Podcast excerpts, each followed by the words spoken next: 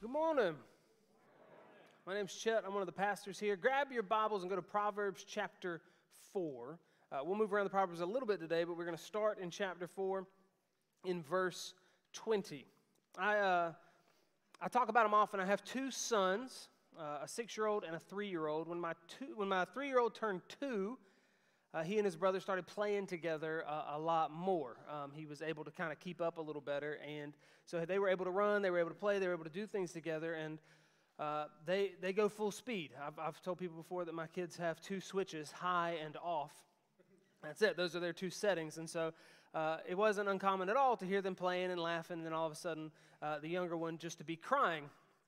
And uh, his older brother is very articulate, has been articulate since he was little. The, the younger one is not very articulate at all, uh, although he makes up for it by being aggressive in the way he talks, so that not only can you not understand him, but he's very frustrated about it. Um, but I would come in the room and I would say, Archer is the older one. I'd say, What, what happened? Why is Ellis crying? And, and he'd go, Oh, I, I jumped from here to there. He tried to and slammed his face into that. or he was climbing on this and he fell, and I think that landed up under his back. That seems to be the, the trouble. And there'll be times where I'll come in and I'll say, Archer, why is, why is Ellis crying? And Archer will go, Well, um, so, uh, so we were playing. And he starts like way further back five minutes ago, and I, and I can tell what's happened is uh, not, he knows the truth, he, he's just not a huge fan of it.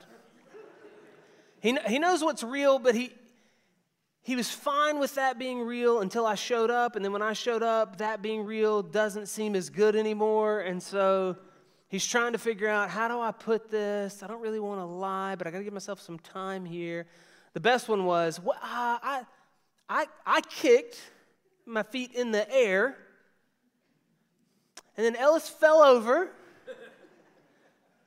and maybe hurt himself when he fell. It's like, I feel like we left some things out here. I feel like we skipped some steps. But I talked to my son and I realize how often I feel the same way about reality. I don't really like who I chose to be. I don't really like what I chose to do. I don't really like what I said. I don't really like what I did. And there are times where uh, maybe I'm okay with it if it's just me having to sit with it, but I certainly don't want you to know that. And so you ask me questions or we get in a conversation, and, and my soul goes, Well. And I have a desire to recreate reality in a way that defends me, that protects me, that guards me. Um, and the Proverbs talk about this. They talk about integrity and lying. And so let's pray. The Lord would help us see all the places in us that go, well, and try to recreate what's real to defend ourselves. God, we ask for your help this morning. We ask for the work of your Spirit to help us to see your word, to understand your word, to respond to your word, that we might find healing. I pray, Lord, that as we look at our words, you would help us to see our hearts, to see them clearly and to respond to your grace. We love you and we praise you. In Jesus' name we pray. Amen. Proverbs chapter 4, verse 20 says, My son, be attentive to my words. Incline your ear to my sayings. Let them not escape from your sight. Keep them within your heart, for they are life to those who find them and healing to all their flesh. Keep your heart with all vigilance, for from it flow the springs of life. There's this idea that your heart is, is your identity. It's the seat of your personhood. It's also uh, the it displays your desires, what you most love, what you most want. And then he says this: "Put away from you crooked speech, and put devious talk far from you." This is not the only place in the Proverbs or in the Scriptures where we see the, the idea of your heart being paired with your words that what comes out of your mouth helps display what is inside of you. That your heart and your words are tied together, so that if we're going to keep a vigilant watch over our hearts, we are going to keep a vigilant watch over our mouths. That if we're going to know what's in our heart, we're going to see what comes out of our mouth. That we're going to keep an eye on our speech and that we're going to put crooked speech far from us. I want to uh, in Proverbs 6 14, in Proverbs 26 24, in Proverbs 28 14, these parallels are drawn as well. This idea of your heart being connected to your words, or your words being connected to your heart, that they go hand in hand. But it's not just in the Proverbs. Jeremiah 17 9 says this The heart is deceitful above all things, desperately sick. Who can understand it? You ever watch a, a horror movie and something bad's happening and you're wanting to yell at the characters, don't, don't do that. Well, we should also do that in every little Disney movie when a cartoon comes out and tells you to follow your heart. You should yell, No, don't do it. It's sick. It's going to trick you. Doom lies that way, cartoon character. But there's this reality that our hearts breed lies, and they lie to us and they help us lie to others. Matthew 15, 19 says, For out of the heart come evil thoughts murder, adultery, sexual immorality, theft, false witness, that's lying, and slander. Luke 6 45 says, The good person out of the good treasure of his heart produces good, and the evil person out of his evil treasure produces evil. For out of the abundance of his heart his mouth speaks. So, if we're going to keep a vigilant watch on our hearts, we're going to keep a vigilant watch on our mouths, and we are to put crooked speech far from us. This idea of crooked speech is there are certain types of speech that is in line with reality. Speech that is truthful, that is honest, that is real. And truth is truth whether you like it or not, whether you believe in it or not. If you deny that gravity exists, it will still assert itself when you jump off of a building. The truth is truth, and there's speech that lines up with that, and then there's speech that tends to desire to bend reality, to remake reality, to guard against reality, to create unreality. That's the way Pastor Brandon Clements, who's in, uh, we, we plant churches together in a church planting network, and he's one of the pastors, and he talks about lying as creating unreality. That God, in the beginning, speaks and creates order that he speaks and out of chaos he creates everything that is good and beautiful and true and that we in our speech can line up in that or we in our speech can work to create unreality to create chaos to defend ourselves against reality. And this is sin and this is evil. Lying is a rejection of god's good order Lying is working to sow chaos into the world. That's what Jesus says in John chapter 8 to the Pharisees. He says, You are of your father, the devil, and your will is to do your father's desires. He was a murderer from the beginning and does not stand in the truth because there is no truth in him. When he lies, he speaks out of his own character, for he is a liar and the father of lies. The first sin that happens in the garden isn't Adam and Eve, it's the enemy coming along and lying and twisting what the Lord said, and then Adam and Eve follow him in his lies. And when we speak lies, we line up with the character of Satan. And we seek to destroy God's good order in the world. And lying is wicked and evil, and God hates it. That's what Proverbs 12 22 says. Lying lips are an abomination to the Lord. That word abomination means he it's loathsome to him. But those who act faithfully are his delight. This is said multiple times in the Proverbs. It's said in Proverbs 3, Proverbs 6 says it twice. Six times falsehood and deceit are called an abomination in Proverbs. It's disgust and hatred, that God stands opposed to deceit. There are some pictures in the scriptures that, that clearly draw the line between God and Satan. There's this idea of life and death, of light and darkness, of truth and lies. Also, it ultimately fails. It works short term. That's why we do it. But it ultimately fails. Proverbs 10 9 says, Whoever walks in integrity walks securely but he who makes his ways crooked will be found out. Integrity means wholeness, integrated, it's, it's solid. If you walk in integrity, you walk securely, that nothing can assail you. But if you make your way crooked, if you make your speech crooked, you will be found out. Proverbs 12, 19 says, Truthful lips endure forever, but a lying tongue is but for a moment. It's one of the things that they say is that if you're honest, you don't have to have a good memory. Don't have to be that smart. If you'll just be honest about what happened, you don't have to try to remember who you said what to and when you said it and how you put it and what the story was like last time. And you can just be honest, and that endures forever, that it puts you in line with God's good work in the world, but a lying tongue is but for a moment, it falls apart. Proverbs 6 12 goes a little bit further in this. It says, A worthless person, a wicked man, goes about with crooked speech, winks with his eyes, signals with his feet, points with his finger. So, that idea that crooked speech is aiming towards something, it's trying to manipulate people, it's trying to gain something, that we lie that we might have something we don't have, or to, defend something, or to point someone in the wrong direction. So, that this crooked speech is, is this manipulative control. Says, with perverted heart devises evil, continually sowing discord. This idea that Lying again comes from our heart and puts our hearts on display. It says, Therefore, calamity will come upon him suddenly. In a moment, he will be broken beyond healing. We've seen this. You've seen this happen in relationships. You've seen this happen in friendships and marriages. You've seen this happen with leaders, politicians, Christian leaders, where all of a sudden it just crumbles.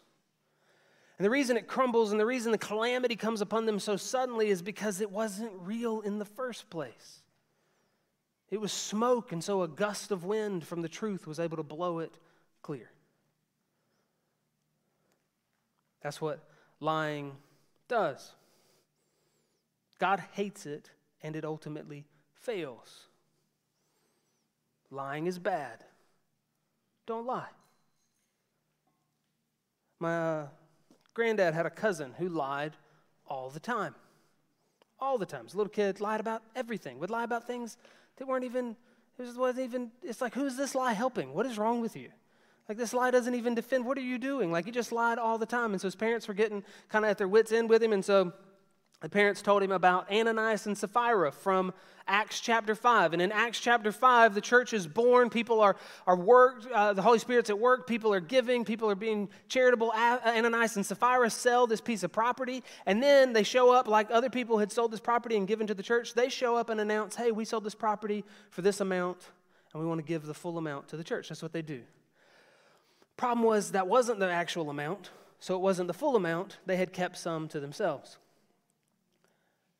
The Holy Spirit works, and Peter says, Why are you lying?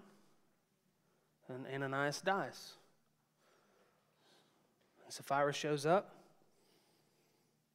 and he asks her, How much did you sell this for? She lies also, and she dies. Now, this is a bold move to tell your child who's lying. Son, sit down, open your Bible. Do you want God to kill you? That's what they did. I read it to him, and he goes, I know, Mama. And I was there. And they just rolled him right out the church and kept going. Bolder move. Insert yourself into Scripture. The truth is, we need to know that lying is evil. We need to know it is bad. We need to know that it works to sow disharmony. We need to know that God hates it, and we need to not lie. But one of the questions we need to ask is that if lying exposes our heart, why are we lying? Not just don't lie, but we need to begin to see in our speech what is our what are our words trying to gain? What are we winking at? Tapping our foot? What are we doing to try to manipulate and to maneuver? What are we protecting? What are we guarding? What are we hoping to keep safe? What are we hoping to gain? What is it that our hearts tell us about our identity? What it is our hearts tell us that we love? What are our hearts pursuing in our dishonesty? Uh, in uh, Jordan Peterson, who's a professor and a clinical psychologist, in his book 12 Rules for Life, he says this in his chapter talking about honesty. He says, So I began paying much closer attention to what I was doing and saying. I soon came to realize that almost everything I said was untrue. I had motives for saying these things. I wanted to win arguments and gain status, impress people, and get what I wanted. I was using language to bend and twist the world into delivering what I thought was necessary. So we lie because it so often it works. And we become good at it. To where we lie to ourselves enough that we don't even see where we're lying. We avoid topics that make us seem foolish or ignorant. We, we don't bring up things or answer questions honestly about things that make us seem less likable or meaner that we use our words to bend and twist reality, to guard ourselves, to gain what we want, to pursue what we want. And in our words, we display our hearts. What is it that I really love? What is it I really value? Augustine, who was um, one of the church leaders in Africa, he talks about that much of our sin is disordered love that we don't love God enough, that we love something else too much, that the things we ought to love, we love less, the things we shouldn't love, we love more. And, and our hearts chase after things that they shouldn't, and our words show us what it is that we truly want to gain. So the question is what am I using my words to accomplish? What are you using your words to get? What are you using your words to defend? What is it that you are doing in your speech? You trying to look smarter or less selfish, more put together? You trying to control the behavior of others? My grandmother was a godly lady. She was very sweet. She was a missionary in Nigeria. But she wanted you to show up on time. So she'd lie to you about what time something started. You'd show up at 8:30 and you'd be like, yeah. Yeah. You know your church starts at 9, right? They didn't just change it this week? My dad used to talk to her and say, Don't lie to me. I'm going to be on time. Tell me the real time. I won't tell the rest of the family. But what are you doing? What are you doing with your speech? Who are you trying to manipulate? How are you trying to gain control or power or comfort? What are you willing to lie about? The reality is, I might be willing to lie and you might be willing to lie but probably about different things. I like to think I'm smart. One of the ways I lie is that I tell myself that I am quite often. I also want you to think I'm smart, but I forget stuff a lot. Um, I'm gonna have to retire when I'm like 60 because if it's this bad right now, the older I get, like if I, it's gonna be, it's gonna get real bad. I forget stuff. I, I wish I was smart enough to to know I forget stuff and then to write it down. Sometimes I write it down and forget where I wrote it. It's on a slip of paper somewhere. Well, to do this every once in a while is embarrassing. To do this all the time is shameful. And so there'll be times where someone will come to me and they'll say, Hey, did you do that thing you said you were going to do? And I'll respond with, I'm going to do that today. I am going to do that today now that you mentioned it because I should have done it two days ago and I completely forgot it existed. But I, I was just about to do that. I start using language to try to bend and to defend and to make myself seem smarter because constantly having to look at people and say, You remember I'm a moron, right? Isn't fun. So that I, am tempted and often don't even realize I'm doing it, but in my language, I defend myself. Oh, yeah, yeah, yeah, yeah, I knew that. Oh, yeah, that's right, that makes sense. Oh, yeah, I was, I was absolutely about to get, and I don't even realize I'm doing this, but I'm, I'm building a disguise. That's one of the ways that the Proverbs puts it. It says this in Proverbs 26, 24. It says, Whoever hates disguises himself with his lips and harbors deceit in his heart. Now, specifically, this is talking about someone who's absolutely out to get somebody. But that idea of that we're able to disguise ourselves with our lips, we're able to make ourselves seem a little better, look a little better. portray ourselves a little smarter, a little kinder. That there's these times that we're really tempted to, to just make sure that we kind of control the story. I, um, I got in a fight, a fist fight, at a middle school dance because I like to live dangerously. And uh, when I had to recount how this went, uh, I realized as my parents were asking questions about it, there was part of the story that, that didn't um, paint me in the best light because it was bad and I shouldn't have done it. My parents were okay with me fighting, but there were some things that precipitated the fight that I had aided and abetted in. This guy had done some things that were wrong, but I had also done some things to make it worse. And so they just got the edited version of the story. I told them only true things. I just left out one piece of truth that did affect how the story played out. Did I lie? Well, does that make sense? See how you can craft a story, how you can bear false witness, that you can give a story but not the whole story, that you can tell a half truth that makes you seem nicer. Certainly, those people did say that. Certainly, they did do that. And the stuff that I said and did doesn't matter because that's not what we're talking about. We're talking about them. That's why I came to talk to you, person in my group. I need you to help me think about how terrible this person is. So we've shifted things around. And we're using our language to build a disguise. We're using our language to hide just a bit. Your spouse asks if you've done that chore. You should have known they were going to ask because they've asked you this every four days for the past two months. And you don't say that I had time. You don't look at them and say, well, you know, I had time to do that chore, but I chose to spend that amount of time messing with my phone or watching TV or what you do is you say, Well, I, I did this, and you give the three things that you did do. And then you paint it up a little bit, give it a little bit of flourish so it seems like you were busier than you were. Did you do that chore? Do you even know what our children are like? You do a chore with these kids running around your feet while you watch TV. You don't want to hurt someone's feelings. You don't want to make things awkward. Most of the time, before we lie to other people, we begin to lie to ourselves. This isn't that big a deal. I'm really not that offended. I'm not that hurt over this. If I told them, it would just make things worse. That's actually one of the most acceptable Christian lies that you'll, you'll talk yourself into.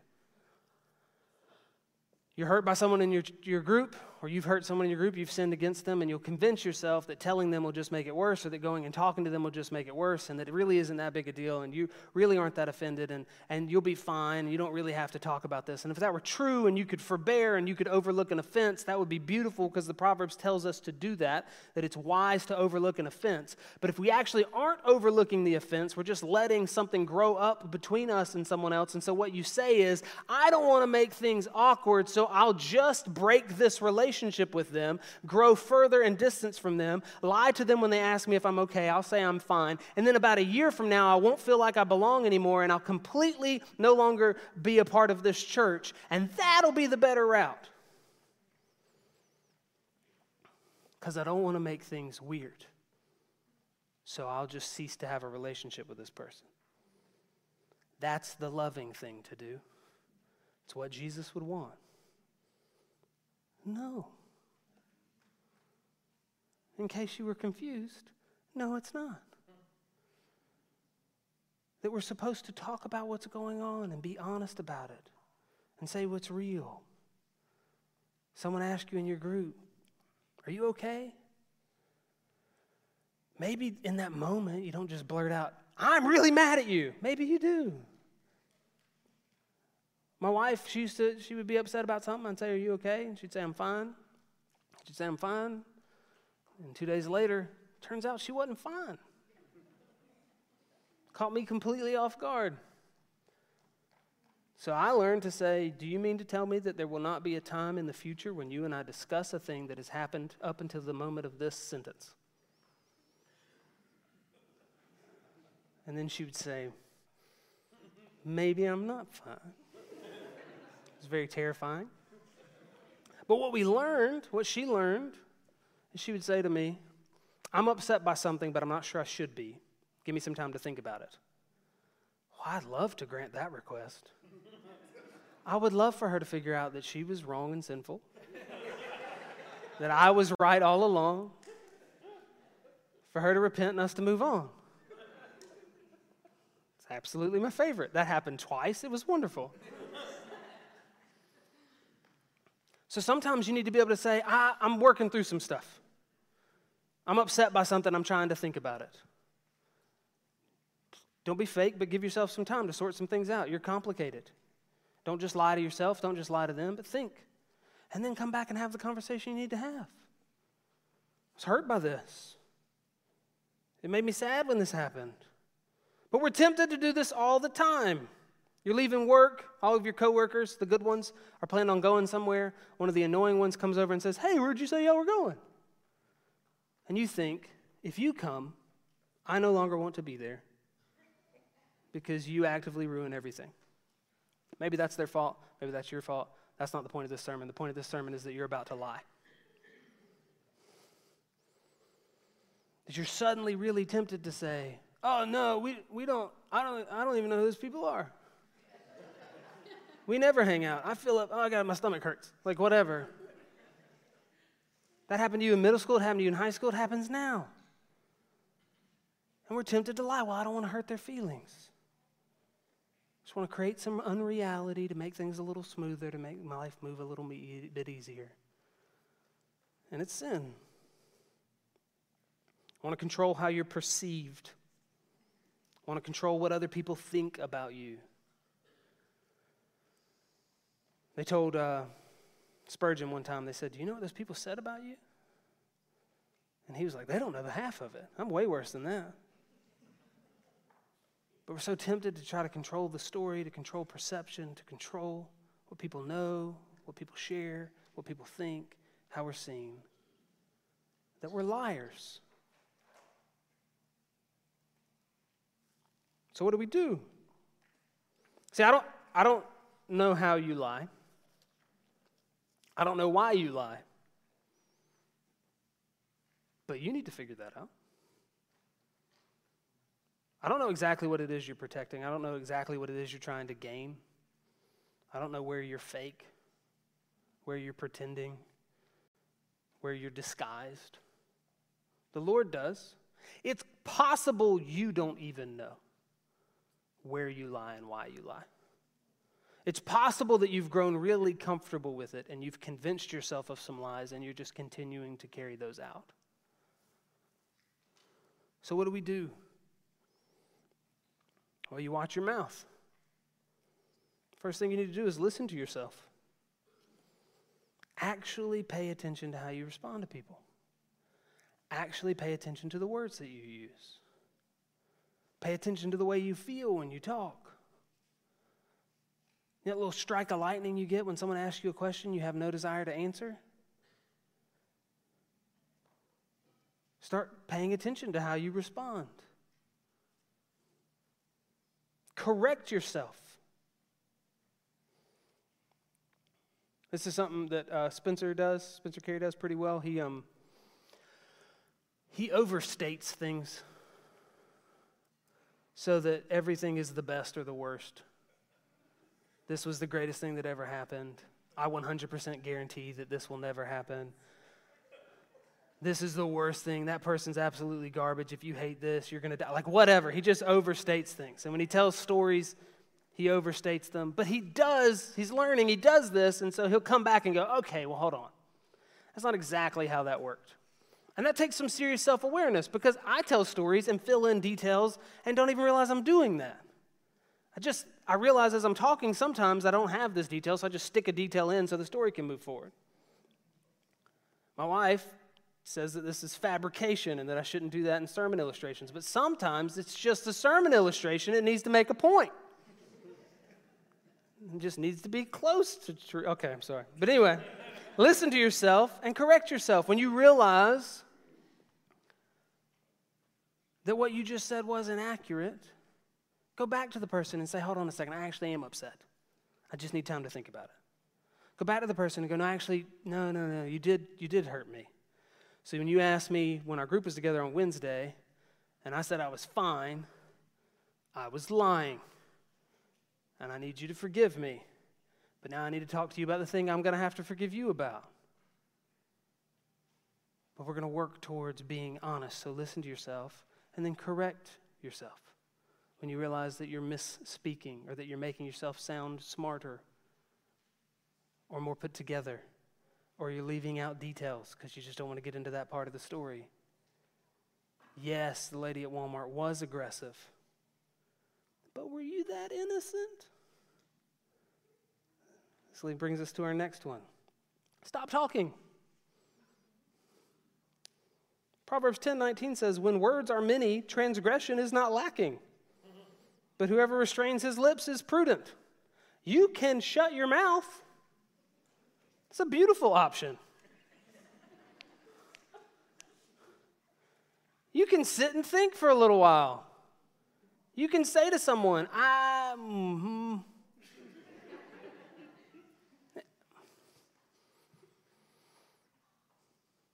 I don't think it's my place to answer that question.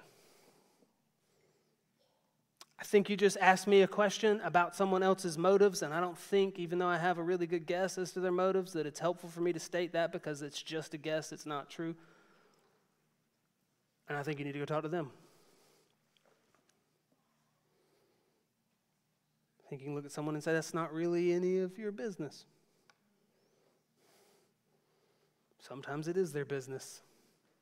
And then you have to go back to the first part where you just have to speak honestly, but you do have the ability to not talk, to not tell stories, to not talk about things that have happened, to say, I need to think more about this because I'm not quite sure what's true and how I feel about it.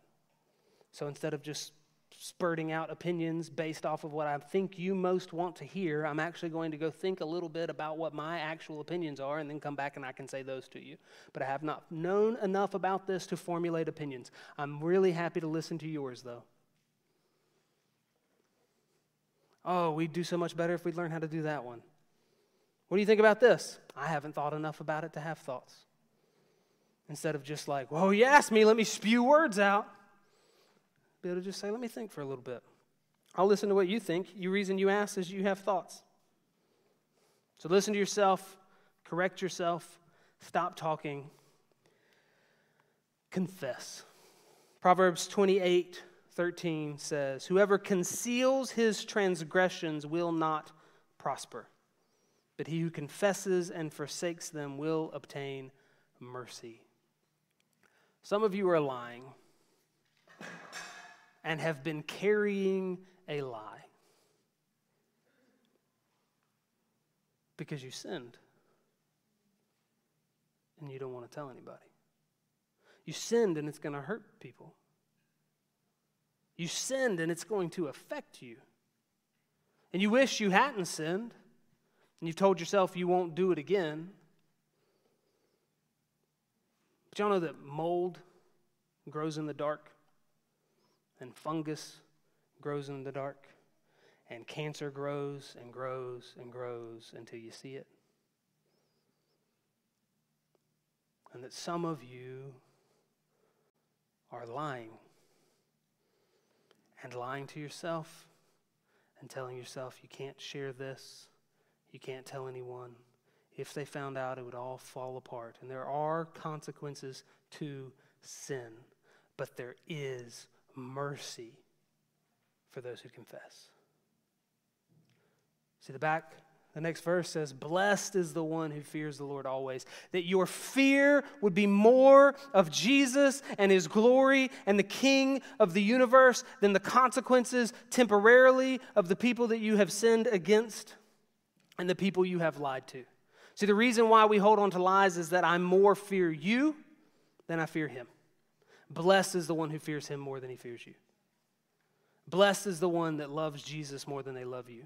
Blessed is your marriage if that is true for you and your spouse. Blessed is your friendship if that is true for you and your friends, that you love and fear the Lord more than you fear each other, because that leads to honesty and confession. And guess what? In Christ, there is mercy. The goal of us following Jesus is that we would get Jesus, the one who forgives sin the one who cleanses sinners. That's why Jesus is called friend of sinners, that those who confess and run for their sin find mercy in him. And we know this because he came and he died and shed his blood that we might have him. But if we harden our hearts, we go to calamity. That some of you can feel the Lord pressing on you. He's bringing to your mind through the power of the Spirit lies that need to be confessed. And you have a choice. You can confess and obtain mercy, or you can fight and harden your heart and take another step down the road towards calamity. That you can reject the call to mercy. There's a song I sing to my boys softly and tenderly. It says, softly and tenderly, Jesus is calling. One of the lines in it is, Why should we linger and heed not his mercy? the song says, He's calling for you, O sinner, come home. That if we turn from our sin, if we confess our sin, He forgives our sin and we find mercy. But if we hold on to our sin, we head towards destruction. I don't know why you lie. I don't know what you're defending. I don't know what you're after. I don't know what lies you've been carrying for years and years and have convinced yourself that this one just has to go to the grave with you. But I do know that if you confess, you receive mercy. So the band's going to come back up. Holding on to sin and holding on to lies only makes things worse. And I will tell you that confession is painful that often it gets worse before it gets better. If you have a bad tooth, going to the dentist is first painful before it's helpful. If you have sin and lies and deceit, confession is painful, but then you obtain mercy and you're free. Some of you have been some of you have been lying and guarding yourself against everybody and you're disguised and therefore when they tell you that they love you, you tell yourself no, they just love the disguise. But you undercut your ability to belong, you undercut your ability to be loved, you undercut your ability to believe that Jesus Christ forgives sinners because you've convinced yourself that if you confess this sin, you will not be forgiven. Church, Jesus forgives sinners, so we forgive sinners. You are welcome here as a sinner. And the day that sinners are not welcome here, this ceases to be a church that belongs to Jesus. It's something else, but it's not His. Because those who confess and forsake sin receive mercy. They receive the blood of the Lamb that cleanses us from all unrighteousness. They are made holy and blameless and above reproach. They are spotless, like a bride on her wedding day, where there is no wrinkle or blemish or any such thing. Confess and receive mercy. Do not harden your heart and run into calamity, convincing yourself that you will not be forgiven. Because the King of Kings loves and redeems and dies to forgive. And there is grace and there is mercy by Him through His people that you might belong and you might be welcomed. And yes, there are consequences to sin. But oh, there's mercy at the cross. And there's a king who reigns forever amongst the redeemed, those who confess sin and were made new. He doesn't reign forever amongst the flawless that became flawless on their own. He remains, reigns forever among the flawless that he made flawless through his work, that he would get praise and glory for his grace. So watch your mouth. Listen to your words. Correct yourself. Some of you just need to stop talking Some of us need to confess. We're about to take communion where we celebrate the tangible reality of Jesus' broken body and his shed blood. Where we celebrate that he actually came, that he was touchable, and that he's accessible. And that for those of us who have placed our faith in him, we proclaim his death until he comes. Communion is for those who believe, for those who have repented, for those who have placed their faith in Christ. If you are not a Christian, we want Christ for you. And when you're ready to place your faith in Christ, you're invited to communion. But if you have not placed your faith in Christ, we ask you to remain seated. But in a moment, we're going to take a minute to pray and to ask the Lord to help us see our sin and to hear our words, and we're going to confess. And some of us are going to have to confess to some people I lied to you, I've been lying to you. We're going to get mercy from the Lord, and we're going to pray that He works mercy from those who love and follow Him. And then we're going to take communion. There's gluten free elements in the back. There's communion tables in the back and in the front. Let's pray.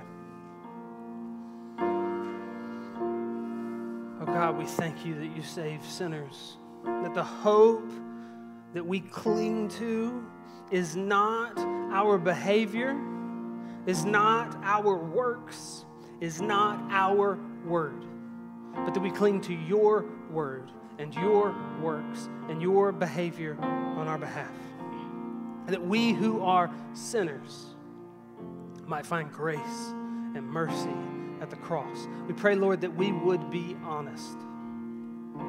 We would walk in integrity and freedom and honesty, that you would help us to turn from sin and turn from the work of Satan to lie and to disguise and to mask and to shield. And we pray for the person right now that needs to confess that your Holy Spirit would so bear down on them that they would have no other choice.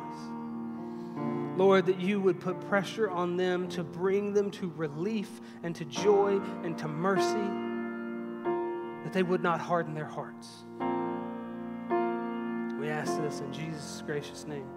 Amen. Take a moment, repent, confess, and when you're ready, take communion.